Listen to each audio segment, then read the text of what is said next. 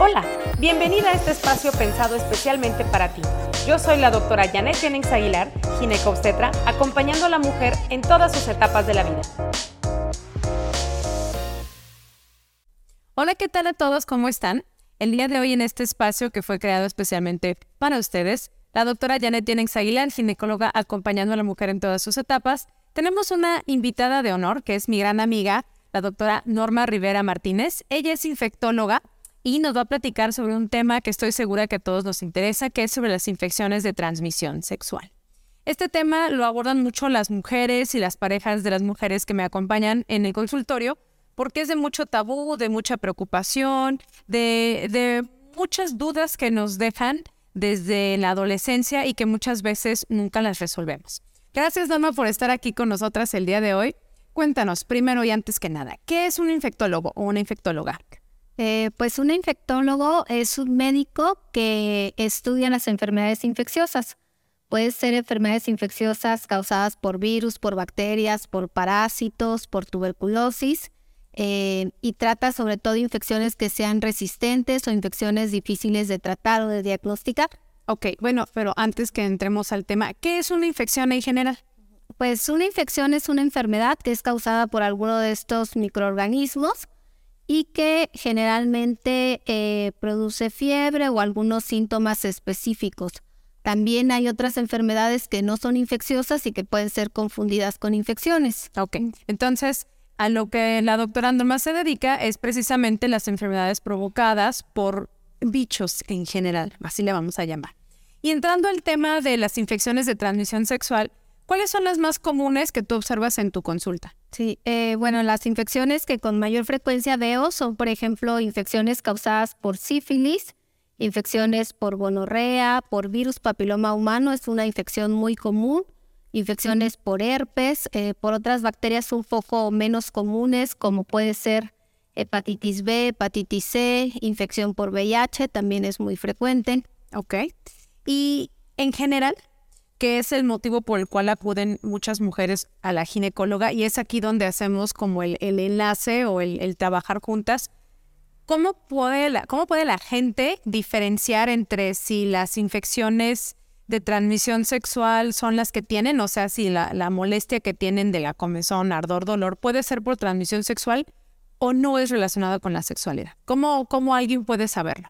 Sí, eh, pues generalmente las personas tienen síntomas eh, y no pueden saber si es una infección que se transmitió de otras personas o son de los microorganismos propios que están en su cuerpo que por alguna condición, ya sea por ejemplo por alguna otra enfermedad, por embarazo, por tomar medicamentos, por un cambio hormonal, pueden darse estas infecciones. Entonces, pues es aconsejable que acudan con su ginecóloga o con su médico para que pueda hacer exámenes diagnósticos y pueda diferenciar si es una infección transmitida eh, a través de relaciones sexuales o una infección que se originó de sus propias bacterias comunes o incluso hay infecciones que no necesariamente se transmiten por relaciones sexuales, se transmiten por contacto, ¿no? Puede haber un contacto eh, de piel con piel y adquirirse así y no... Eh, no necesariamente Una, una, penetración, por así decirlo.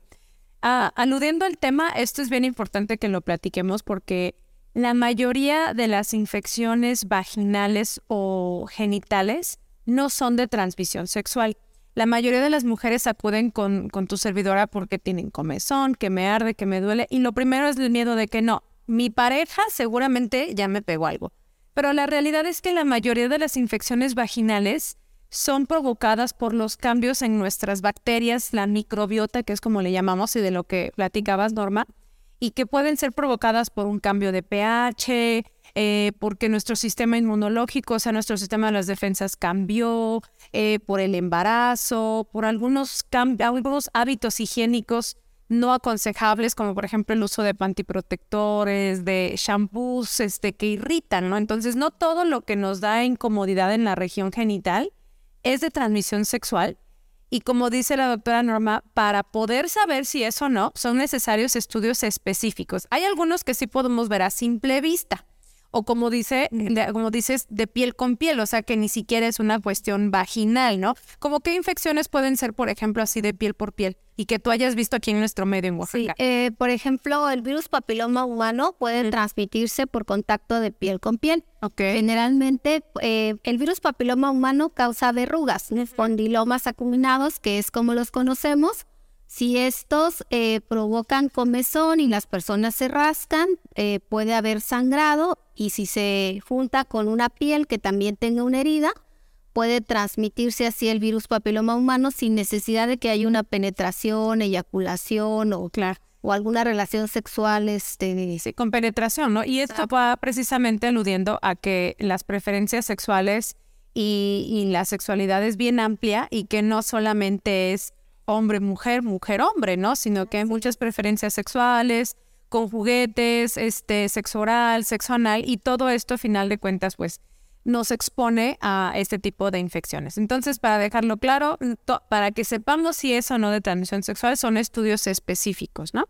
Y por ejemplo, aquí en Oaxaca, que las dos tenemos nuestro espacio, nuestro consultorio en Oaxaca, yo como gineco lo que más veo pues es virus del papiloma humano, veo mucha clamidia, veo mucho gonococo y esto no es para asustarlos, ¿no? Y decirles, ay, nunca no salgas, ¿no? Y hasta el matrimonio puedes tener relaciones sexuales, pero ojo, ni el matrimonio nos va a proteger, ¿verdad? Este, ¿Tú qué ves más o qué, qué tan qué, tan seguidos son las infecciones de transmisión sexual en nuestro medio? Sí, eh, yo veo muchísima sífilis. Eh, las personas consideran que la sífilis es una enfermedad del pasado, que no existe, que sea en los libros, pero yo la verdad es que sí veo muchísimas personas con sífilis. Eh, muchas personas cuando van a donar sangre les hacen pruebas para descartar infecciones que pueden ser transmitidas a través de la sangre Dentro de ellas les hacen pruebas para sífilis y un gran porcentaje de personas donadoras sanas, jóvenes, eh, hombres y mujeres tienen sífilis, ¿no? Yo creo que esa es la infección de transmisión sexual que veo con mayor frecuencia. Y generalmente no da síntomas genitales, ¿no? O sea, es lo que platicábamos, que la mayoría de, las, de los síntomas genitales no van a ser aludidos a una, una cuestión sexual. ¿Qué otro ves muy seguido? Virus papiloma humano, condilomas, es muy frecuente en hombres y mujeres eh, generalmente pues se dan cuenta ya sea cuando se notan que tienen una verruga, si está en una zona visible, o cuando acuden al ginecólogo y les hacen algún estudio de Papa Nicolau. Ok. Oye, ¿y VIH? Que es el que pues más miedo muchas veces nos da porque pues no hay una cura como tal. Eh, ¿Qué tanto lo ves tú, Oaxaca? Bueno, yo sí veo muchas personas con infección por VIH porque trabajo en un centro que se dedica precisamente a ver personas con esta infección. En población general, eh, Oaxaca ocupa el lugar número 13 a nivel de la República en cuanto a personas infectadas por VIH. Y en estos últimos años, los últimos 10 años, eh, puedo decir que he visto infección por VIH sobre todo en hombres jóvenes, ¿no? Me refiero a menos de 25 años de edad. Ok, así que estamos expuestos todas las personas este tipo de infecciones. ¿Y hepatitis, por ejemplo, qué tal? Hepatitis B también es frecuente y también eh, se relaciona mucho a personas que han donado sangre y les hacen las pruebas porque eh, la hepatitis B y C generalmente causa síntomas, pero cuando ya tiene muchos años de Es difícil de, que dé molestias, ¿no? Generalmente es totalmente asintomática. Las personas que tienen hepatitis A, pues se ponen amarillas, tienen fiebre. Y eso es comer alimentos en la, en la calle. eso no es de transmisión sexual, es este, vía alimentaria. Pero las personas que tienen hepatitis B y C no tienen absolutamente ningún síntoma, o sea, no se dan cuenta que están infectadas hasta que ya tiene esta hepatitis más de 10 años y empieza entonces sí a causar problemas del hígado, coloración amarilla de la piel. Entonces es recomendable que todas las personas que tengan relaciones sexuales, por lo menos una vez eh, en la vida, se hagan estudios para detectar enfermedades de transmisión sexual por lo menos una vez al año. Fíjate, eso es lo que eso que tú dices, ¿no? Porque muchas veces en la consulta ginecológica pues digo, ¿cuándo tuviste, cuándo iniciaste vida sexual activa? ¿Qué es el término médico para saber cuándo tuvimos nuestra primera relación sexual? Considero que está mal planteada. Porque muchas personas piensan, pues es que no estoy activa. no, o sea, la verdad es que no tengo tanta vida sexual como yo quisiera, a lo mejor o como la persona quisiera, y por eso yo tuve una relación hace 10 años y enviudé o ya me separé o ya no tuve nada y por lo tanto pues ya no necesito hacer estos estudios. Entonces, como dices, sí es algo que hay que hacer de manera, eh, pues no rutinaria a lo mejor, pero sí eventualmente y dependiendo de nuestra, de nuestra vida y, síntomas que tenemos. Hablando de protección y de prevención, sabemos que el condón es eh, masculino y femenino eh, y que es bien difícil encontrar el femenino y difícil de colocarlo, entonces esta, esta responsabilidad sí va un poquito más cargada hacia el hombre. ¿Qué tanto nos protege el condón contra estas infecciones y qué otras estrategias de protección podemos tener contra infecciones de transmisión sexual?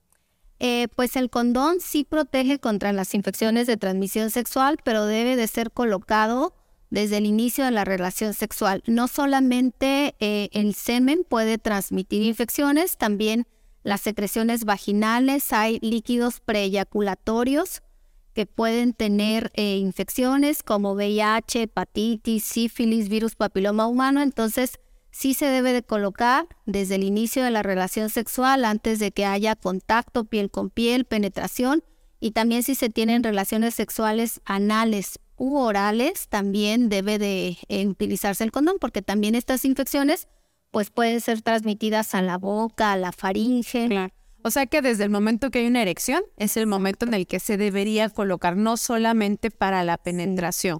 Exacto. Y también en las relaciones sexuales, por ejemplo, de mujeres, también eh, si se quieren evitar eh, infecciones de transmisión sexual, pues también tendría que ser con condón. Okay. Con condones femeninos o incluso un condón masculino puede abrirse para servir como un método de barrera en el caso de relaciones sexuales orales ok de mujeres. Muy bien. Oye, y aparte del condón, que sabemos que sí nos protege, pero no es infalible, ¿hay otras cosas que podamos hacer para protegernos de estas infecciones? Sí, eh, hay vacunas que pueden prevenir algunas infecciones de transmisión sexual, como es, por ejemplo, la vacuna contra hepatitis B. Ok. Nos la ponen cuando somos niños, pero después de los 16 años necesitamos una revacunación cada 5 años.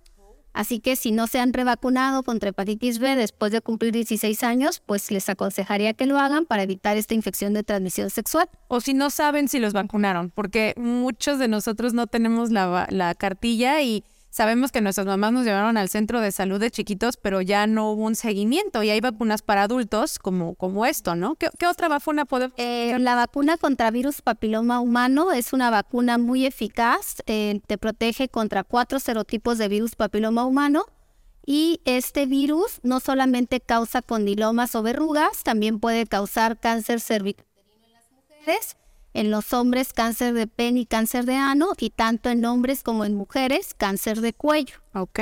Y em, esta vacuna eh, está indicada para niños y niñas. Esto es importante señalarlo, ya que aquí en México la cartilla solamente lo tiene para las niñas, pero la recomendación a nivel internacional es vacunar niños y niñas. Claro y se pueden vacunar entre 9 y 45 años de edad. O sea, fíjate, por ejemplo, yo no gocé con el beneficio de tener la vacuna cuando la años ya, no, o sea, no nos tocó, no existía.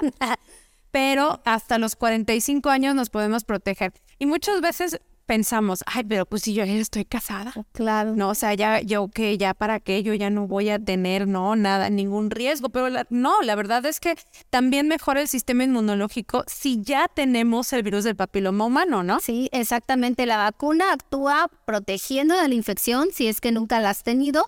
Y si ya la tienes, actúa como un inmunoregulador. Es decir, este virus una vez que se adquiere ya no se elimina, se queda latente y la vacuna te ayuda a que el virus no se reactive. De hecho, este, los ginecólogos y ginecólogas me mandan muchos pacientes que tienen algunas lesiones por virus papiloma humano, que las tratan y que después las mandan a vacunar para evitar que tengan recaídas, ¿no? Lo mismo cuando las personas tienen papilomas laringeos, que se los quitan los otorrinos, o en el caso de los hombres que tienen algunas lesiones rectales, después de tratarlos, siempre es aconsejable vacunar. O sea, con la vacuna es ganar y ganar, ¿no? Claro, pues es como con lo del COVID, ¿no? O sea, aunque ya te haya dado COVID, pues nos siguieron vacunando y esto ha logrado que se contenga la infección y que no den casos graves. En este caso, igual, aunque ya tengan el virus, aunque ya hayan sido diagnosticadas, pueden aplicarse la vacuna para que esto no progrese o incluso mejore el sistema inmunológico y lo puedan erradicar. Cuéntame, ¿cómo, son las dosis y por edades cómo se aplican? Eh, mencionaba, para el virus del papiloma humano, si tienes entre 9 y 15 años son dos dosis, una inicial y a los seis meses la segunda. y solamente son dos vacunas de por vida, o sea, ya no te tienes que estar revacunando como para otras enfermedades.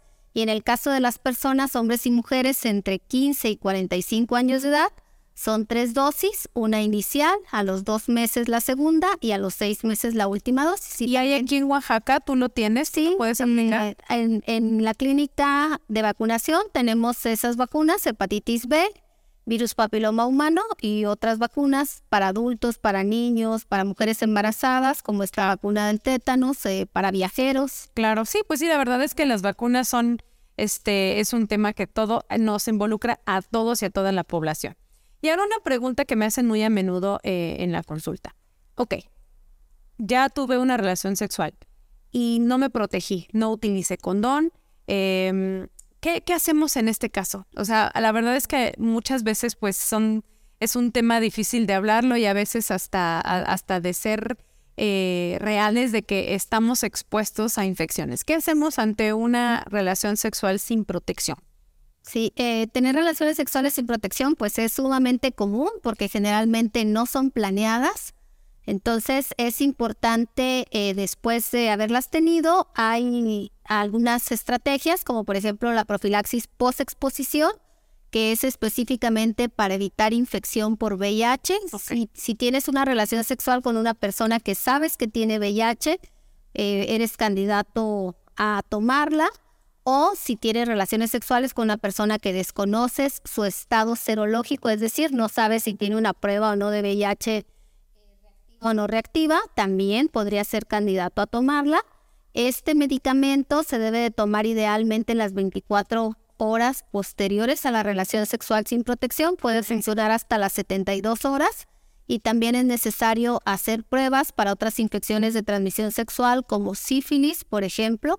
Sí, clamidia, gonorrea y todas estas infecciones que la verdad es que las vemos muy, muy a menudo. Esto es importante, o sea, tenemos un periodo de 24 hasta máximo 72 horas cuando tenemos el miedo, la sospecha, la duda, el riesgo de haber tenido una, una relación sexual con alguien de probable diagnóstico, bueno, que tenga VIH. ¿Qué quiere decir esto? Que esto hay que decirlo pronto. O sea, esto no es así como que me, tengo miedo eh, a ver qué pasa, seguro no pasa nada. No, seguro no pasa nada. Es una ventana cortina. Sí, sí, eso es muy frecuente eh, que me ha tocado en la consulta, que las personas tienen relaciones sexuales sin protección y dejan pasar unos días y después se angustian muchísimo porque no saben qué hacer, ya se pasó el tiempo de la profilaxis, este, ocasiona incluso hasta problemas psicológicos, insomnio, este, trastorna toda su vida, ¿no? Entonces, es mejor, tuve una relación sexual no protegida, eh, acudo para ver si soy candidato a la profilaxis, ya sea para infección por VIH u otras infecciones de transmisión sexual y hacer el seguimiento con pruebas para diagnosticar cualquier infección de transmisión sexual a tiempo. Así es. Pues este es un tema bien interesante y creo que lo que más nos llevamos es eh, de aprendizaje es que el uso del condón es sumamente importante. No todas las infecciones de transmisión sexual nos van a dar síntomas genitales, las vacunas nos pueden ayudar para prevenir algunas infecciones de este tipo y ante una exposición sexual con alguna persona que no conozcamos sus antecedentes y a veces aunque los conozcamos, se pueden hacer eh, acciones que nos pueden ayudar a prevenir estas infecciones. Norma, ¿dónde te podemos encontrar? Eh, me pueden encontrar en la clínica Osmo, que está ubicada en Humboldt 302, a una cuadra del Parque en Llano. ¿Y números para citas o para poder vacunarnos? Sí, eh, puedes eh, hablar o mandar un mensaje al 951-243-1492. Ok. Pues como ven, ser ginecóloga, aunque acompañamos a las mujeres en todas sus etapas, hacemos alianzas con expertos, especialistas, amigas como la doctora Norma Rivera. Eh, en su rubro, pues es la experta y la especialista en este tipo de problemas. Y bueno, también como comentábamos, si hay algún problema de tuberculosis, infecciones de otro tipo, eh, a lo mejor sistema nervioso central, de este pulmones, de lo que sea y que sean de un poco más especialización, pues la doctora Norma también nos puede ayudar en este aspecto. ¿Algo más que nos quieras compartir? Pues siempre, como se ha mencionado en todos los foros de salud, lo mejor es la prevención, ¿no? Eh, vacunarse contra lo que sí existe vacunas, tratar de tener medidas de protección si se expone uno a riesgos Y si lo hace, pues buscar atención médica temprana. Así es, hablarlo, decirlo. Los periodos o las ventanas que tenemos para poder ofrecerles algunos tratamientos son cortos. Entonces no se queden callados y cuéntenle a su ginecólogo de confianza. Muchas gracias, Norma. Esperemos que este podcast haya sido de utilidad para ustedes. Síganos compartiendo y si tienen alguna idea o algo que quieren escuchar, háganoslo saber. Gracias por escuchar este episodio pensado especialmente para ti. Yo soy la doctora Janet Jennings Aguilar, ginecobstetra, acompañando a la mujer en todas sus etapas.